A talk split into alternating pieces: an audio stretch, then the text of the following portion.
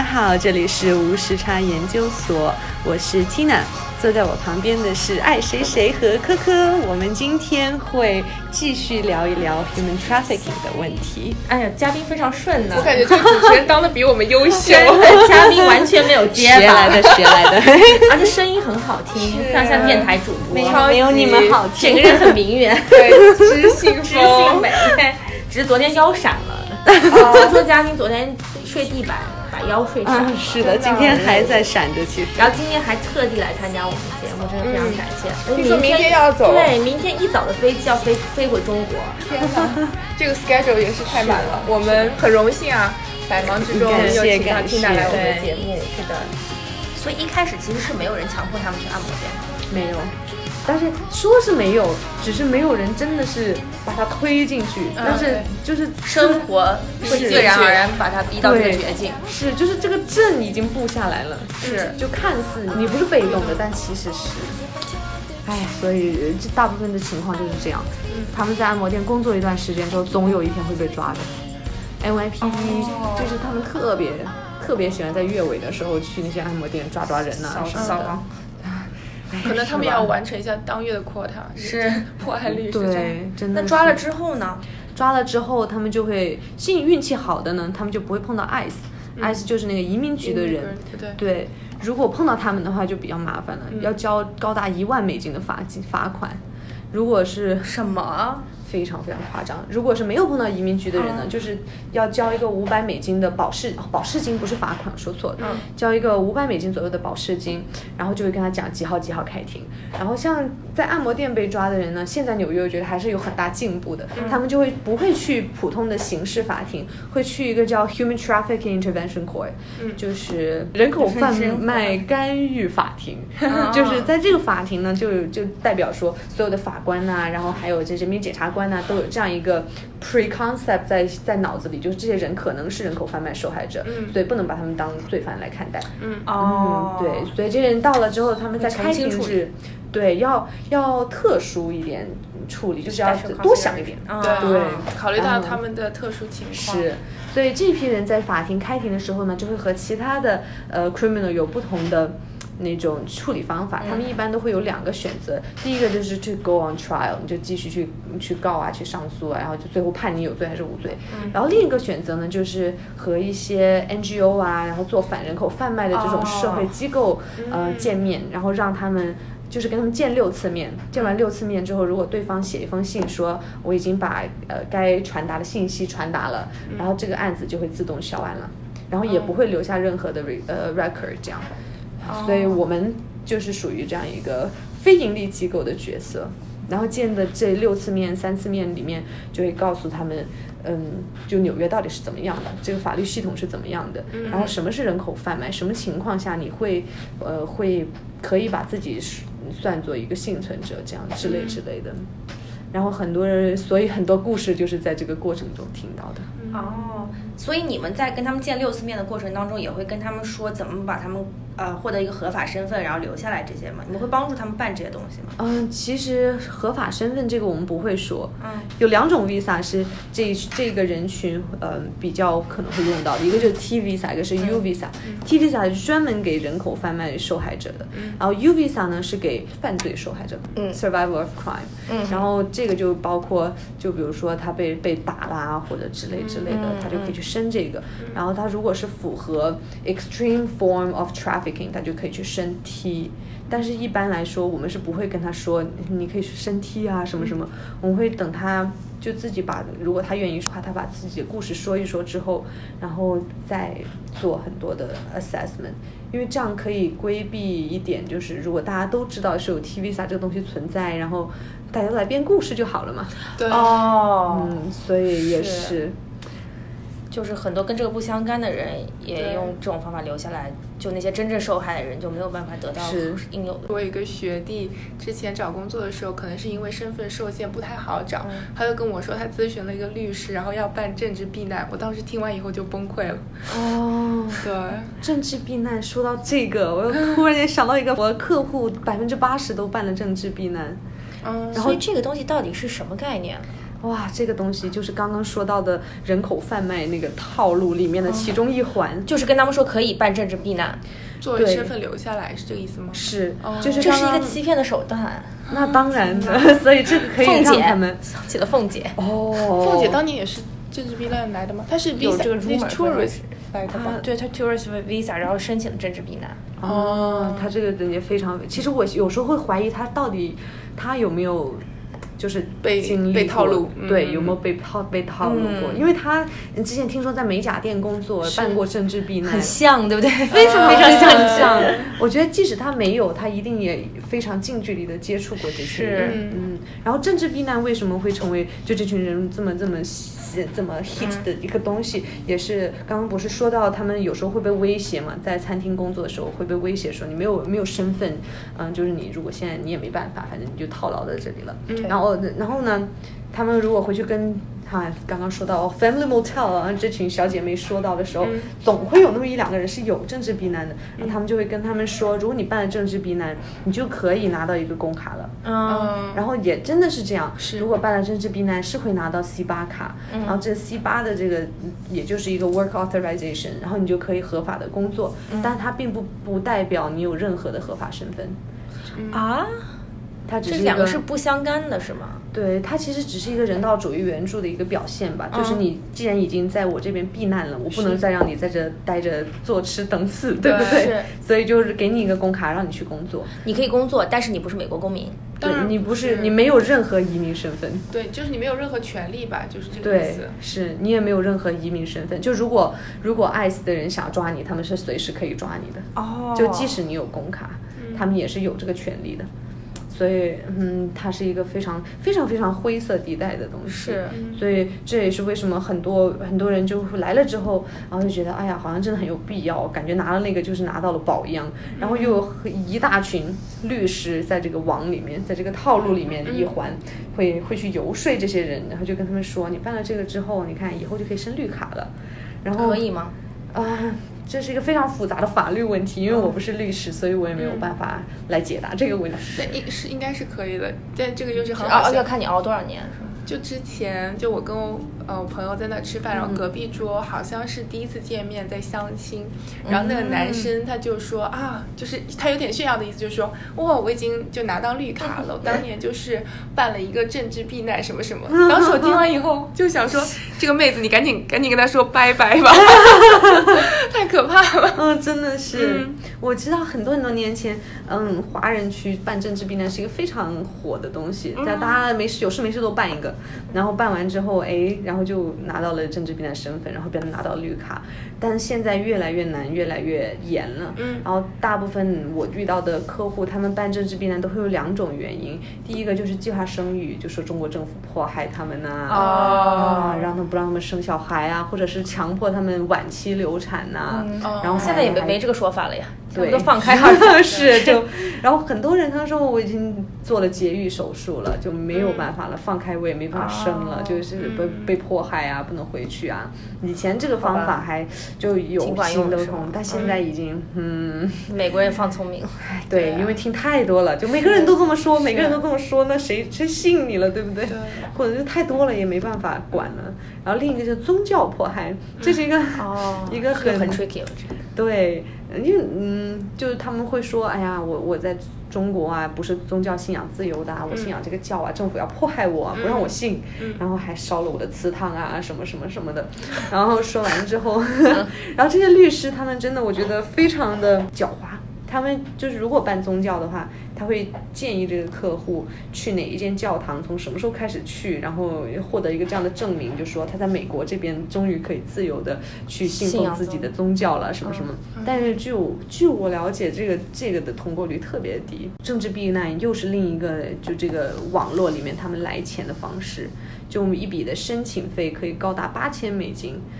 然后他们拿到工卡之后，可能会被再强收两千美金的手续费之类的。就是那帮帮他办的人，对帮他办的律师。天哪！但其实这个工卡是所有申请了政治避难的人都会自动拿到的一张卡。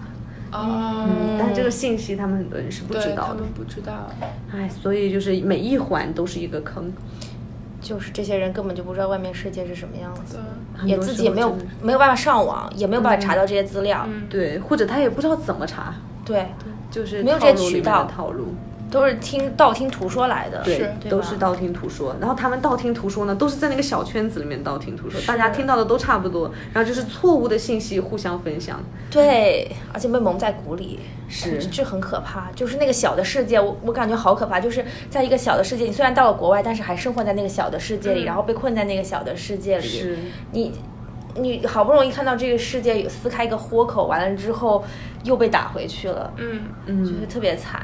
就像我今天早上看你那篇文章，其中讲到一个故事，是一个台湾人，嗯，然后我想说，就说，你我在我印象当中，台湾其实还是一个比较相对整个社会比较成熟，然后、呃温良恭俭让，包括台湾人的生活水平都还是几几比较高的一个层次。那他们怎么会也会发生这种事情呢？我觉得人口贩卖是发生在 everywhere，就是没有哪不管是发达国家还是非对发达地区，不管是哪里，就连纽约看起来这么繁华的地方，嗯。但是其实角落里藏着多少肮脏。嗯。台湾那个，我只能说那个客户他的故事并不非常的 representative，就是他可能只是一个不太多的个例，嗯但是他的故事是非常典型的人口贩卖的故事。如果是放在中嗯大陆内地的话，会比较普遍一点。嗯但是在台湾这么久了，我们也只是有过两个台湾的客户而已，吧？对，所以很少很少。对，因为一方面我觉得台湾教育程度也是比较高的，然后包括社会成熟度也是比较高的，所也是以一般也不会，可能也不不一定会出这种情况。嗯，但是你说哪种人比较容易上当受骗呢？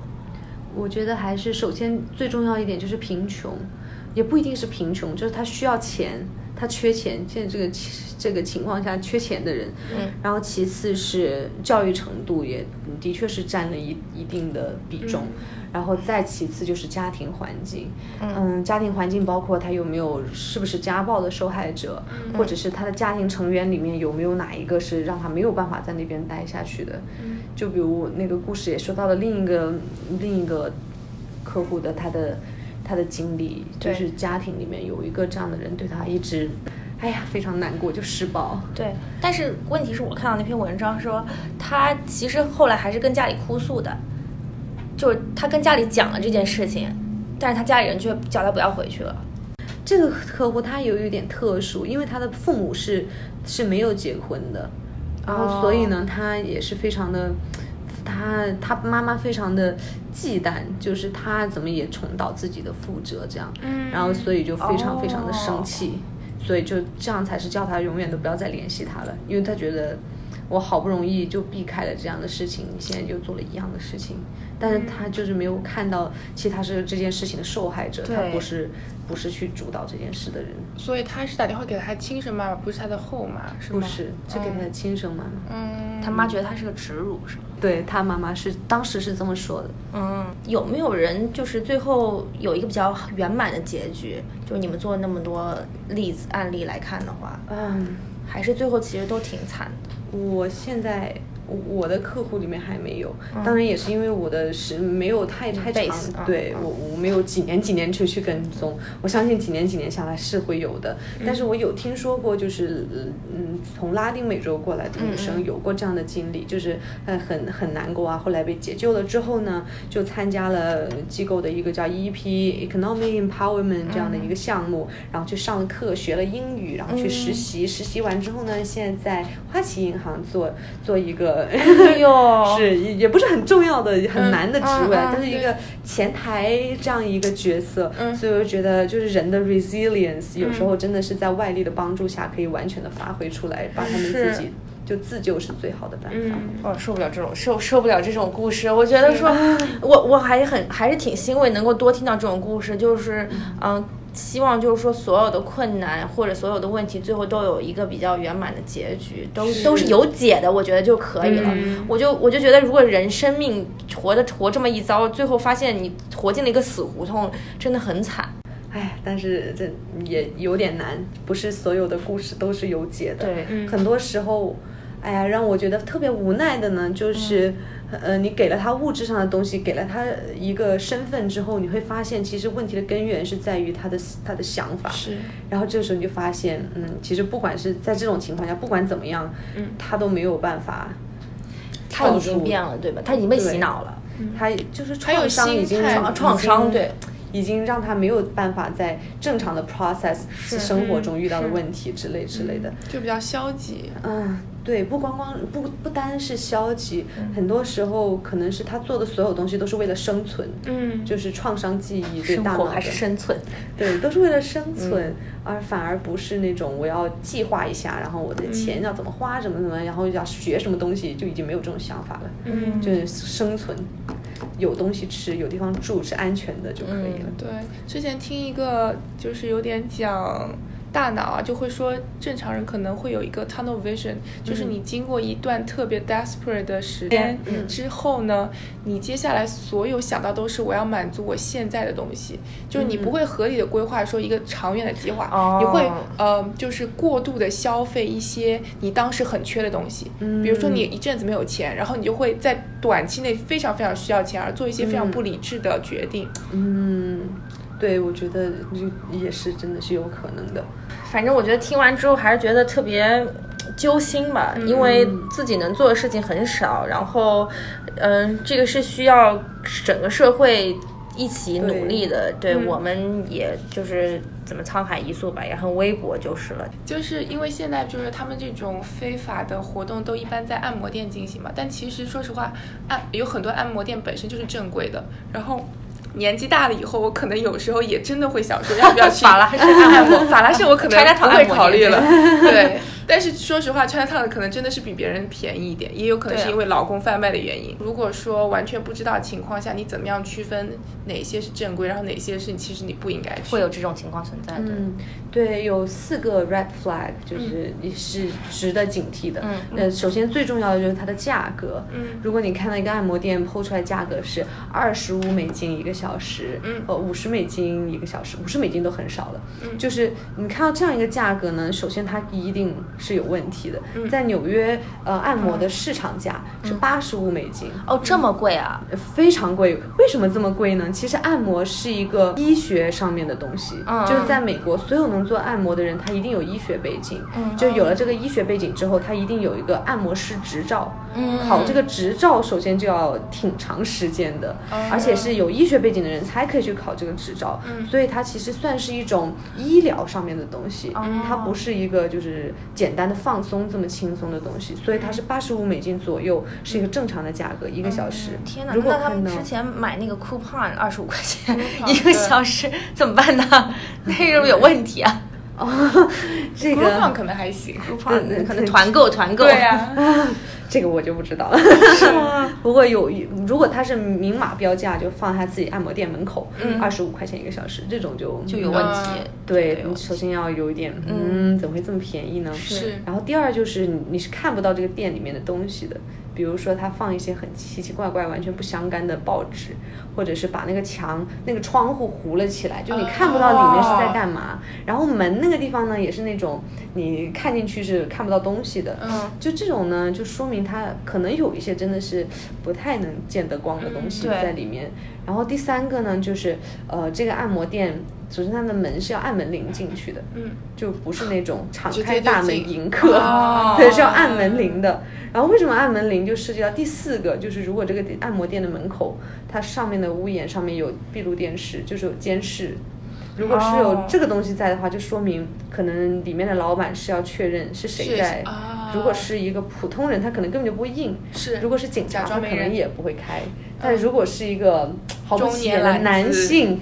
然后嗯可能他就会让他进来了，真的。所以就如果你看到这四个标识的话，就会想到，嗯，也许这家按摩店真的是里面是有不开心的事情在发生。我有一个挺好笑的故事，就是在我读本科的时候，我就是那个城市有很多发廊，就当年都流行在发廊里。对对对然后我朋友的妈妈个红色灯，就是会转的那个灯，然后我朋友的妈妈就完全不知道什么状况，就真的带着我朋友进去剪头发，然后就真的冲进去。我朋友当时就已经疯掉了，因为一看一看就是那种里面粉粉的灯的那种，然后穿进去以超短裤后有超多妹子，然后就穿巨短嘛，坐在那里，然后呢。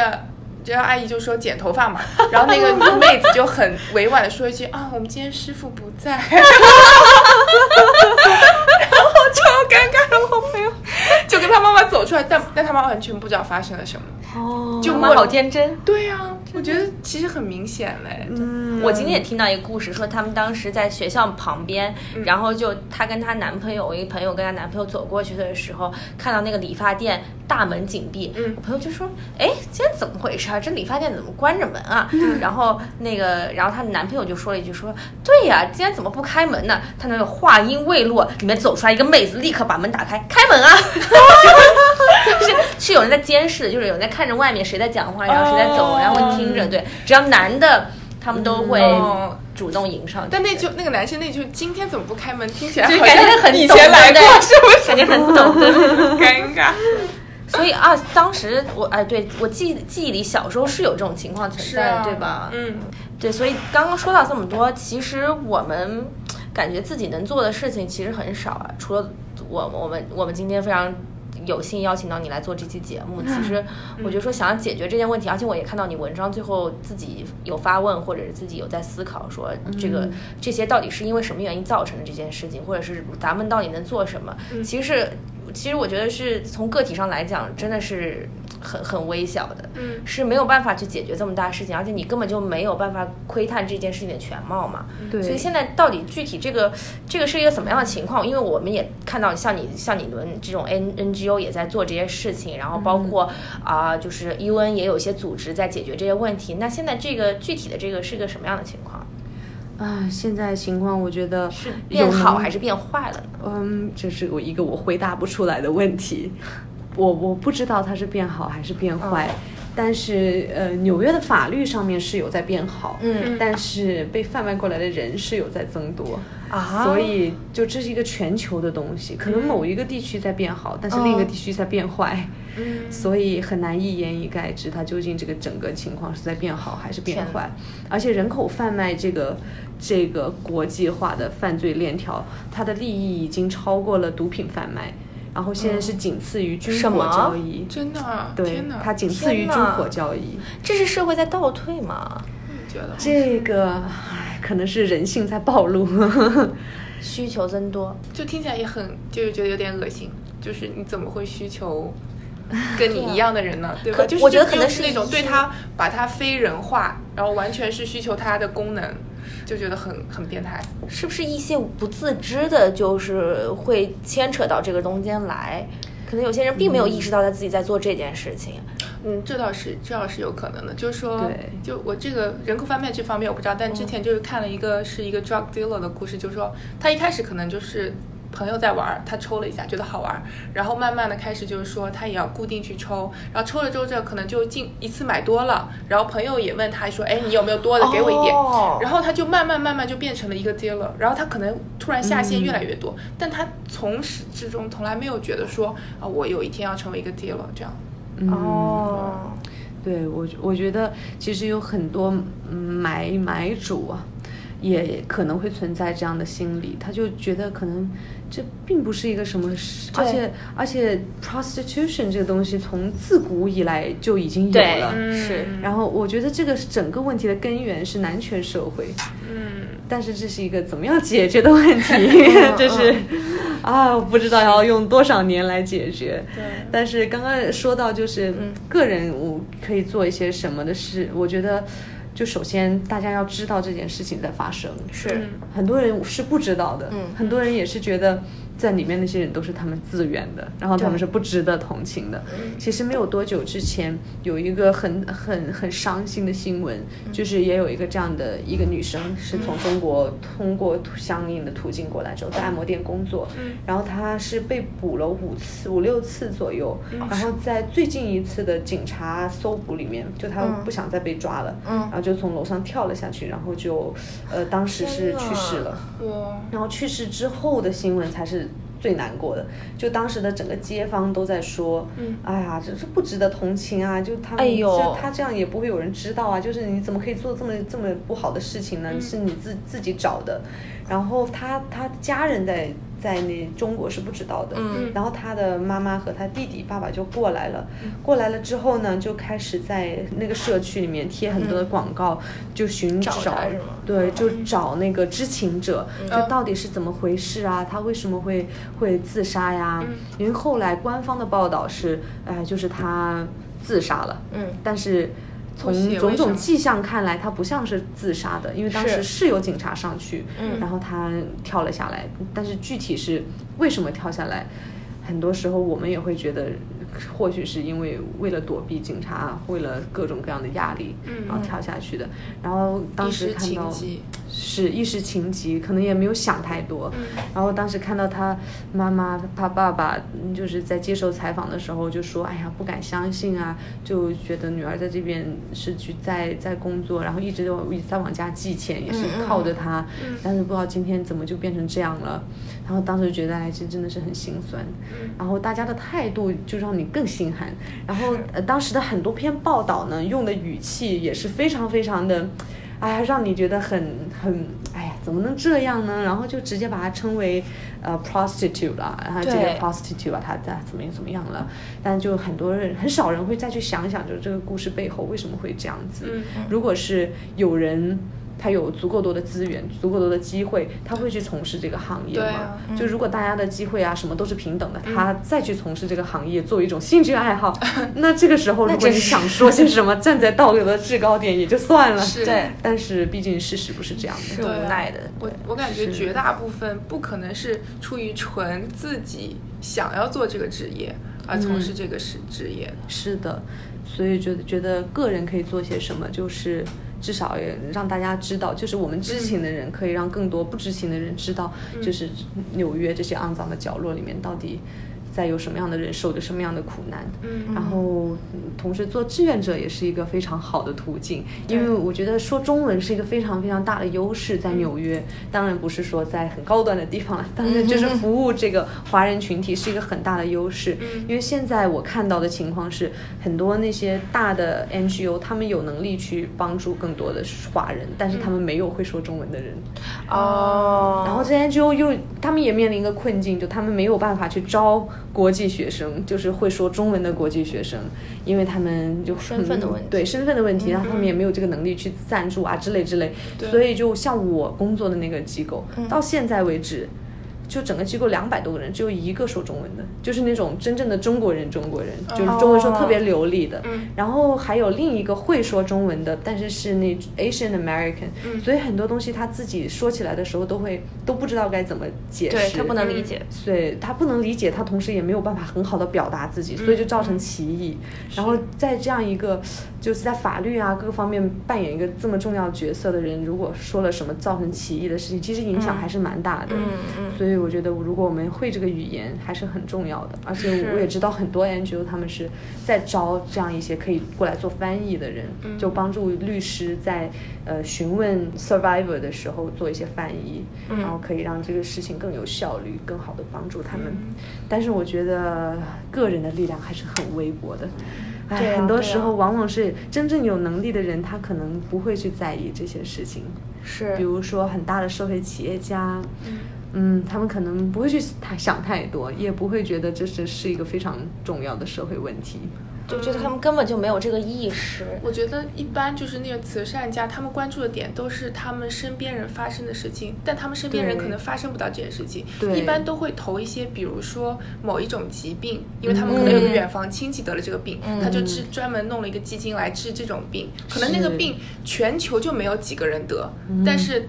但是他又会觉得说这是我的一种慈做慈善的方式，嗯对，对，而反而这种广泛关注，但却是因为太底层了，他们却没有关注到。是嗯，而且其实这个东西还是挺敏感的，我觉得还挺有争议的吧。就是这件事情本身，因为涉及到这种交易、性交易啊，或者是这种性贩卖的这种事情，我觉得那些为了包装自己形象要好看的企业家，不会把钱愿意投在这个上面，他反而愿意资助山区孩子读书啊，或者上学啊这种东西，保护环对境啊，保护环境，对他们觉得这个这种阳光工程或者跟政府有关这种工程，可能更加符合塑造他们企业形象。他们可能要找跟企业文化相关的东西的时候。而，且聊起来可能不尴尬，他们会觉得说，如果别人了解说你最近在做什么项目，然后你就聊起这个，他们可能也觉得不是很适合自己的身份嘛。对对，嗯，这个的确是，这是个非常好的观点，我也这么认为。是哎，但是唯一一点可惜的就是，在我接接触到的这么多的呃女生里面，嗯她们有很多人其实是有在中国的时候有很多年的工作经验，